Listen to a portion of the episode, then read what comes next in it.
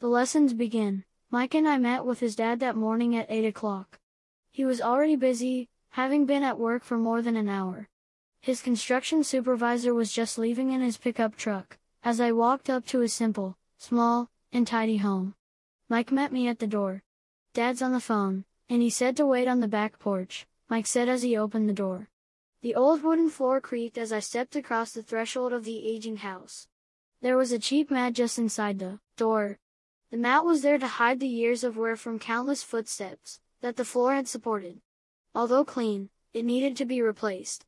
I felt claustrophobic as I entered the narrow living room, that was filled with old musty overstuffed furniture, that today would be collector's items. Sitting on the couch were two women, both a little older than my mom. Across from the women sat a man in workman's clothes. He wore khaki slacks and a khaki shirt, neatly pressed but, without starch, and polished work boots. He was about 10 years older than my dad. They smiled as Mike and I walked past them toward the back porch. I smiled back shyly. Who are those people? I asked. Oh, they work for my dad. The older man runs his warehouses, and the women are the managers of the restaurants. And as you arrived, you saw the construction supervisor who is working on a road project about 50 miles from here. His other supervisor, who is building a track of houses, left before you got here. Does this go on all the time? I asked. Not always, but quite often, said Mike, smiling as he pulled up a chair to sit down next to me.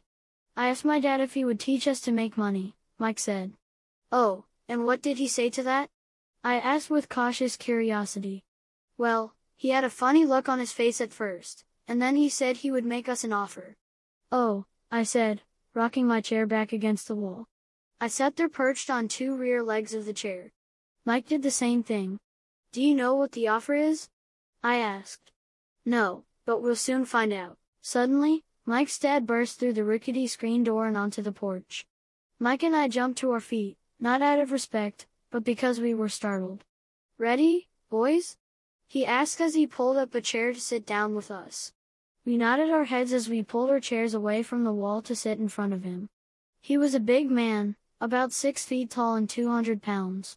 My dad was taller, about the same weight, and five years older than Mike's dad.